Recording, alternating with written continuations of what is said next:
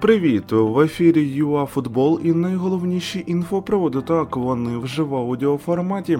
Заявка Шахтаря, проблеми Баварії, новий Golden Boy. Поїхали! Тур УПЛ завершив поєдинок Верес Металіст 1925. У першому таймі Геннадій Пасіч рахунок відкрив, а у дебюті другого Солдат закріпив перевагу господарів поля. Ну що ж, 2-0 опонент навіть не розмочив табло. Клуб із Рівного обійшов і харків'ян, у яких вже три поразки поспіль, і навіть Десну.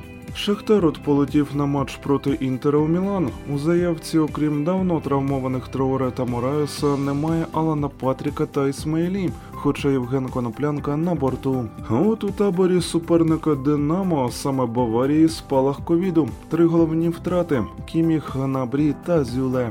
ФІФА оголосила претендентів на звання найкращого в рамках року, що минає. Переможця назвуть у січні: Бензема, Де Брюйне, Роналду, Голланд, Жоржиньо, Канте, Мессі, Мбапе може, Левандовський, Неймар та Салах.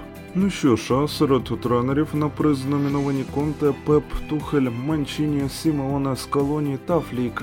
Газета Tuttosport оголосила ім'я переможця премії Golden Boy. Нагороду отримав гравець Барселони Педрі, який минулої кампанії провів 73 матчі.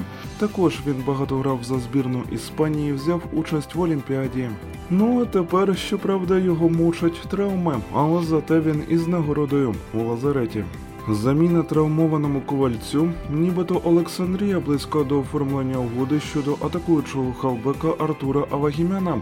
Трансфер оцінюється у 100-200 тисяч євро.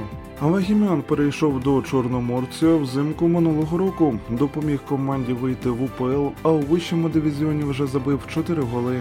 Вам ми все ще бажаємо хорошого тижня, бо він тільки почався, а також до нових ефірів ЮАФутбол.